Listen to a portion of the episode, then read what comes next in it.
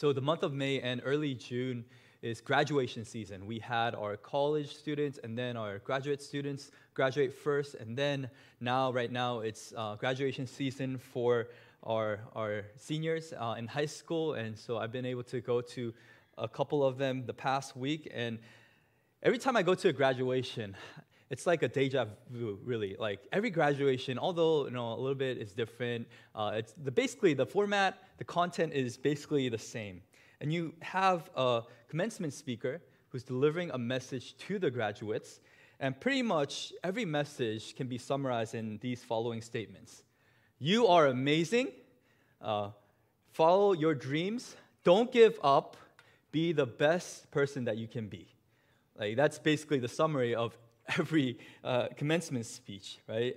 Uh, in other words, they're telling you that as you're moving into the, your next chapter in life, your success depends on you, how you take life, what you do in life, how you pursue happiness. Like, you have to understand who you are. You're amazing, and you can do anything, and you have to reach for those goals. You have to try. You can't give up. So, everything depends on you.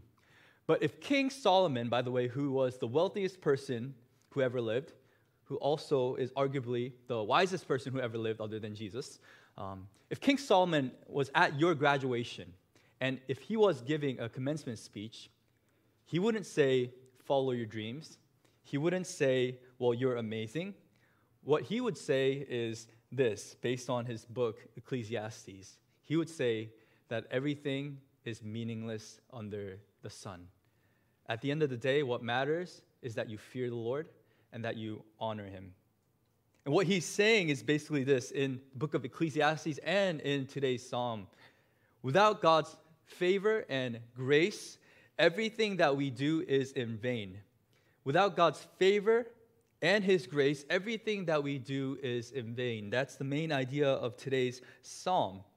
It's not about how great you are, it's not about how much you can do or how how talented you are or the effort that you put in. Although those things are all important, at the end of the day, what Solomon says in this psalm is that without God's favor and his blessing and his grace, everything that we do is pointless, it is meaningless, it is in vain. And he points to four different areas of our life in this one psalm. First, he talks about our careers, he talks about our security, and then he talks about the aspect of our rest, and then lastly, he talks about parenting our children. And um, Lord willing, I would love to revisit this psalm and talk about the last one, but today we're going to focus on the first three. But I think the principle is the same. There's one simple principle that applies to every aspect of our everyday life, and that is without God's favor, everything that we do is in vain. First, we need God's favor in our work. Look at verse 1. It says this Unless the Lord builds the house, those who build it labor in vain. Now, for most of us, the idea of a house is that we rent a house, we purchase a house. We're not familiar with uh, building a house. The only house that we built is probably in Minecraft or some other game that we played. Uh, so we're not familiar with, with what it takes to build a house. Uh, but I learned through the Shining Star Vision Center and just being involved in the building process that you need to go through a lot of different steps to make sure that you, you build, to, to make sure that when you're building a building, uh, you, everything is safe, everything is secure. There's so many permits that you have to receive, permissions that you have to be granted. You have to analyze the different landscapes and stormwater management and all that. Why? Because building a building, it involves risk it involves a lot of labor, it comes with a cost, and it involves a lot of risk. Therefore, when you are building a building, it, it means that you are putting in the effort, hoping that there is going to be a result that is pleasing to you. But no matter how much money you put in, no matter how hard you study, what the Bible is telling us today is when you are building a house, ultimately, that the, the security and the stability of that house depends on the Lord. And maybe for us, we're not building a house, but we're building different things in our life. For some of us, we're building our career. Uh, there's certain things that we want to make sure that, that happens in our life. We put in the labor, we put in the effort. We also involve a lot of risk uh, when it comes to pursuing this career. For some of us, it might be uh, building our families. To uh, uh, in a specific way. We have a picture of what kind of family we have, and therefore we put in the labor and we calculate the risk. For some of us, if you are a student, it's building a good uh, GPA and also a good resume for your next life. For some of us, it's just building good financial health, whatever it might be. There are certain things that we invest in and we take risk on in our life, and we are building certain things. But what the Bible is telling us today is this at the end of the day, you might put in the work, you might try to do everything in your power to make things happen, but without God's favor and without His blessing, it is pointless and meaningless. And this could happen in multiple ways. If you just think about some of the building projects that you see in the Bible, number one, the Tower of Babel. How did the labor become in vain? Well, in the Tower of Babel, people were building this tall building to, to show off their skills, to reach the heavens, to declare their own glory. And what did God do? He literally stopped the building project. He scattered the people by confusing the language. So sometimes God could literally stop your building project in your life. In other cases, for example, the parable uh, that Jesus told at the end of the Sermon on the Mount, he talks about how you can build a house on, on a rock and you can build a house on sand. And the building itself looks great in the beginning, but over time, because of the, the, the lack of foundation or the unstableness in the foundation, that building is going to collapse. So, for some of us, we might have a moment where we feel like we built enough in our life, but that can be taken away. And things that we treasure so much can simply collapse in one night. That can be our relationships, that can be our financial stability, that can be our job security, whatever it might be, that can collapse overnight. God has that power. For some of us, we build something in a meaningful way, but our building turns into something that is distorted and something that is, is evil. For example, Solomon, he built the temple so that that temple will be a house of prayer, so that it would declare God's glory among the nations. And Jesus later visits the temple, and what does he say? You have turned my house of prayer into a den of robbers. And even though we work with good intentions, Maybe we serve with good intentions, we raise our children with good intentions, we invest in other people with good intentions, but without the blessing and the favor of God, without depending on Him, our good intentions might turn into evil intentions. And lastly, if you think, okay, you can still get away with your building project in life without the help of God, just imagine what happens in, this, in the spectrum of eternity. In Revelation 14 13, it says this And I heard a voice from heaven saying, Write this Blessed are the dead who die in the Lord from now on. Blessed indeed, says the Spirit, that they may rest from their labors, for their deeds follow them. So, in Revelation, what John is hearing is the Spirit is saying that the labor, the works of, of, of the dead are following them. In other words, there's something, if you die in the Lord, if you live and die in the Lord, your works follow you to eternity. In other words, because you are working in the Lord, you are working for things that matter for eternity, you are able to take those things. Compare that with Jesus' parable when it comes to the rich man and Lazarus. The rich man had all the wealth that he wanted, all the food that he wanted. He never shared with anyone else. And what did he take when he, he died? Nothing, not a single penny he was able to take. That's why in 1 Corinthians 15 58, it says this Therefore, my beloved brothers, be steadfast, immovable, always abounding in the work of the Lord, knowing that in the Lord your labor is not in vain. The work that is not in vain is the work that we do only in the Lord, the work that is for the eternal kingdom. And this changes everything because I don't want to waste my life doing a bunch of stuff that it's not, that's not going to count at the end of the day.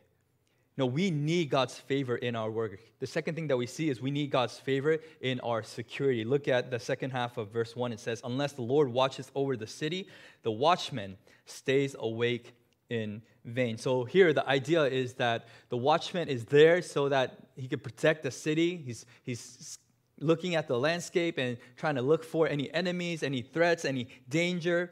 And so it's this idea that the city is, is putting these watchmen on the wall to create this safe place. And in the same way, I think we do this in our lives, right? We try to build all these stuff in our life, and then the next thing that we try to do is try to protect it. We try to keep it secure, like whether it's our family, career, uh, our, our, our studies, whatever it might be. We try to protect everything that we have in our possession, our finances as well. But what Solomon is saying is this you can try your best to protect everything that you have in your possession. But at the end of the day, your strength, your wisdom, your might is not enough. Apart from the favor of the Lord, those things can easily be taken away. That's what he's saying. There's nothing that's secure forever if it's not within the wisdom and the will of God. So we need God's favor in our work. We need God's favor in the aspect of security and protection. Third, we need God's favor in our rest. It says in verse 2 It is in vain that you rise up early and go late to rest. And so the idea is that you rise up early for work and you go late to rest because of work. And Solomon says it is in vain, it is pointless. And I can give an amen to that, right? Uh, it means that you shouldn't work all day in a way. Why? Eating the bread of anxious toil, for he gives to his beloved sleep. Now, I do have to make something very, very clear. Um, Solomon is not against work. He's not saying that work is evil. In fact, in the Bible, we know that work is something that's godly. It's something that's given to us by God. This is pre-fall. In, in Genesis 2.15, God put Adam in the garden called Eden, which means pleasure, uh, delights. So this garden of delight, God puts Adam in it. And what does he do? He tells Adam to keep it and work it. So, work is something that was given to mankind before the fall. It's not something that was given to us as a result of the fall. We were created to do work for the glory of God. This is why in 1 Timothy 5 8, Paul, as he's writing to his spiritual son, Timothy, he says this But if anyone does not provide for his relatives, and especially for members of his household, he has denied the faith and is worse than an unbeliever. So, the context is that anyone who's unwilling to work, anyone who's unwilling to labor, to do good for his family, it's to the point where he has denied the faith. He is worse than an unbeliever. So the idea of work is, is, is evident in Scripture. And throughout Proverbs, it talks about how important it is to work diligently, faithfully. Even in Jesus' parables, it talks about how God has given us certain talents uh, certain resources so that we can be good and faithful with those resources.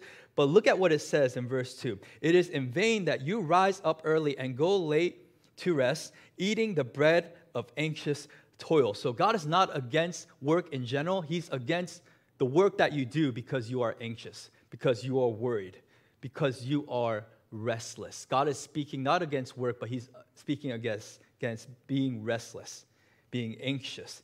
Now, why do we be anxious and why do we worry about, about our work, especially late at night? You know, a lot of times if you have an exam tomorrow, right, you're obviously worried about that exam, but you're extra worried if you're not prepared for that exam. If you diligently did your work and you faithfully studied throughout the semester, then when it comes to your final time, you don't have to stay up all night. You can simply study and you can and then you can go to peace. You can sleep in peace and, and you can go take the exam the next day. A lot of times, the reason why we worry in life, the reason why we worry, especially over our work, is because we think if we don't do enough, we're going to fail. We're going to fail ourselves. We're going to make uh, others um, unhappy and we're going to let them down. We feel like uh, if we don't work hard enough, we will never be successful. And so we try to do more stuff. But here's what God says in, in verse 2 He's saying that when you are anxious in such a way, when you are always worried about your work, what you're doing is you're simply saying that all the outcome of your work depends on you. That your effort, that your time, your talents, it's everything is dependent on you. And because of that, you're so worried that you're not doing enough. But if you understand that although you are called to be faithful, eventually God is going to bless your work and He's going to pour your, the favor, His favor upon your work if you are honoring Him in your work, then you can rest at night. You don't have to worry too much at night. If you faithfully put in the work throughout the day, then you can rest at night. If you faithfully put out the work, put the work in for six days of the week, then you can faithfully rest on the Sabbath day. The idea of work and rest go hand in hand. You can't rest faithfully in the Lord if you haven't worked faithfully in the Lord. And so there's this aspect where we have to work, but at the same time, we have to trust that God is going to work through our work. And one example is this. Uh, often I, I, I get really anxious when I preach. Um, the night before, I'm always thinking, you know, uh, I really want to be prepared. I want to say the right thing. And early in my ministry, uh, after every sermon, I always try to analyze my sermon, re listen to my sermon, try to find all the faults. I would ask my wife or other people about feedback because I felt like, you know, if I'm not doing my job, I'm basically ruining, ruining the worship service, which partially could be true if I'm unfaithfully preparing my sermons. And if I'm not preparing my sermons, obviously that's going to have an impact on the worship service. But there are days when I feel like I'm so prepared. This message is so awesome. And then the feedback that I get is like, well, that, that was, yeah, that, I mean, I, I, didn't really understand that message. It was a bit too much. And there are days I'm like, I have no idea how anyone is going to be blessed through this message. And then someone's like, out of nowhere, like super blessed by the message. And the only ex- way that I can explain that is, man, that is a work of God. Like, if you're able to be blessed through that message, man, God must be working. That, that's what I'm, I'm thinking. And so after a point, what I said to myself is this you know, after preparing to a certain degree, I'm gonna make sure I get some rest. I'm gonna sleep. I might wake up a little bit early on Sundays, but I'm gonna make sure that I sleep knowing that although I'm called to do my best, God is gonna take care of the rest. Because there's so many different factors that come in. I might be preaching the best sermon that I prepared, and you might ha- just had a fight right before the, the service, and so nothing is coming into your ears. Someone might not had a really bad week, and they're so bitter and angry that the word of God is not hitting uh, their hearts. So there's so many other factors. In some cases, maybe like throughout the week, God has been working in your life, and you're so hungry for the word. So although my sermon wasn't that great, like you hold on to the word of God, and it is working in your life. And so what I'm saying is this: we have to faithfully prepare and do our work at the same time. We have to trust that God will bless our work when we do it in the Lord. So in every area of our life, we need God's favor and His grace. You know, Solomon is the perfect person to give this type of advice. Why? Because he literally had the biggest building project in the Bible to build the temple. He knew what it was like to establish a city, to protect the city with all the resources. He also knew what it was like to build a family. He also knew what it was like to see his building be destroyed, to see his building kind of be be uh, mistreated. He also knew what it was like for his kingdom to be ruined. It literally split in half after his reign. We also know that Solomon had a lot of issues within his family. And I think that's why at the end of his life, he's saying all this. He had all the wisdom in the world, he had all the wealth in the world, he did all these great things. But what he's saying is this although I did a lot of stuff without God's favor, the temple is meaningless, the city is meaningless, my family is meaningless without all that. And so his, his, his wisdom is so profound if he is able to say that, if a man with all the wisdom and all the wealth is able to say that, how much more should we ask for God's favor upon our lives? So, how do we apply this text? I just want to give you guys a couple application points.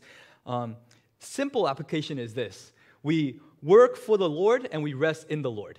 Okay, we work for the Lord and we rest in the Lord. What do I mean when we, I say we work for the Lord? Uh, Proverbs 16:3 says this: Commit your work to the Lord, and your plans will be established. So we have a tendency to say, God, you tell me where to go, you tell me your plan, and then I will work. Proverbs 16:3 says, No, commit your works to the Lord first, and then your plans will be established. And what does it mean to commit your works to the Lord? It simply means that you involve God in everything that you do. For example, you work with prayer. If you are working if your job and you are working uh, different things, maybe you are watching over your children and parenting, if you're doing all that work, but if you are not praying, you're basically taking matters into your own hands. You're trying to do things with your own strength. And what Solomon is saying is that is not wise. Are you working with prayer? Are you constantly praying on a daily basis for the people that you're working with, for the projects that you're working on, for your teachers, for your professors, for your bosses, for your coworkers? Are you praying for your job so that you can be a blessing within that setting to everyone who you encounter? If not, then we might be working for a paycheck, not for the Lord. Because when we are working for a paycheck, we don't need the help of God. We just go in and out. But if we are working for the Lord, if you want to represent Christ in our workplace, then we need all the help that we can get from the Lord. That's why we work with prayer. And in case you need a place and a space to pray, just know that literally every Saturday we have a place and a space where you can come and, and lift up different situations in prayer. So the second thing that we see is this how do we work for the Lord? We pray. Number two, we work with God's standards. Not with man's standards, we work with God's standards. Instead of focusing on what is good for you, instead of focusing on how to please other people and meet the needs of other people, we do things for the Lord. We do things in the right way. Even though your employer might not notice, if you signed a contract, if you said that you're going to do certain things, then you do those things with integrity, with honesty. You do it faithfully. Like, I think this is kind of the danger that we have, especially as we are working at home, right? Because we feel like, okay, how little can I work and get, still get paid? That's kind of our agenda. And what God is saying is that no matter who's watching you, whether you're alone or you're around a, a, lot of people, just know that God is always watching you. And you're not working to please others or just to get a paycheck. You're working for the Lord. So do it with integrity. Especially for students, I want to encourage you don't take shortcuts, don't cheat or plagiarize. Don't, don't just follow the examples of, of the world. Now, God knows our heart. And in the moment, it might seem like you're getting an easy grade just because you're cheating or taking a shortcut. But eventually, that's going to hurt you down the road. Like you're going to graduate and you're going to say, What did I learn in college? Right? And so, God, He knows our heart. And although at that moment it might seem foolish to, to actually stick to God's word and work with integrity, down the road, know that God will honor you. So commit your works to the Lord. So how can we rest in the Lord now? So we talked about how can we how we can work for the Lord. How can we rest in the Lord? I think we can do a couple things. Number one, we need to use our time wisely throughout the day. We need to use our time wisely. One reason why uh, a lot of us are lacking rest and a, a lot of us are lacking work is not because we don't have enough time. It's because our priorities are not straight. It's because we focus on the things that are not that important. No, we live in a culture where it almost sounds sinful if you say, Well, I don't have much to do right now like that, that almost sounds sinful right? Like you always have to be busy. Like you always have to say oh i didn't sleep uh, last night. I know i was really busy this past week. And it's almost like this this sign that i'm worthy. I'm doing something with my life. I'm making most of the opportunity that i have. But what god is telling us is is this. No you have to have a healthy healthy way that you view work.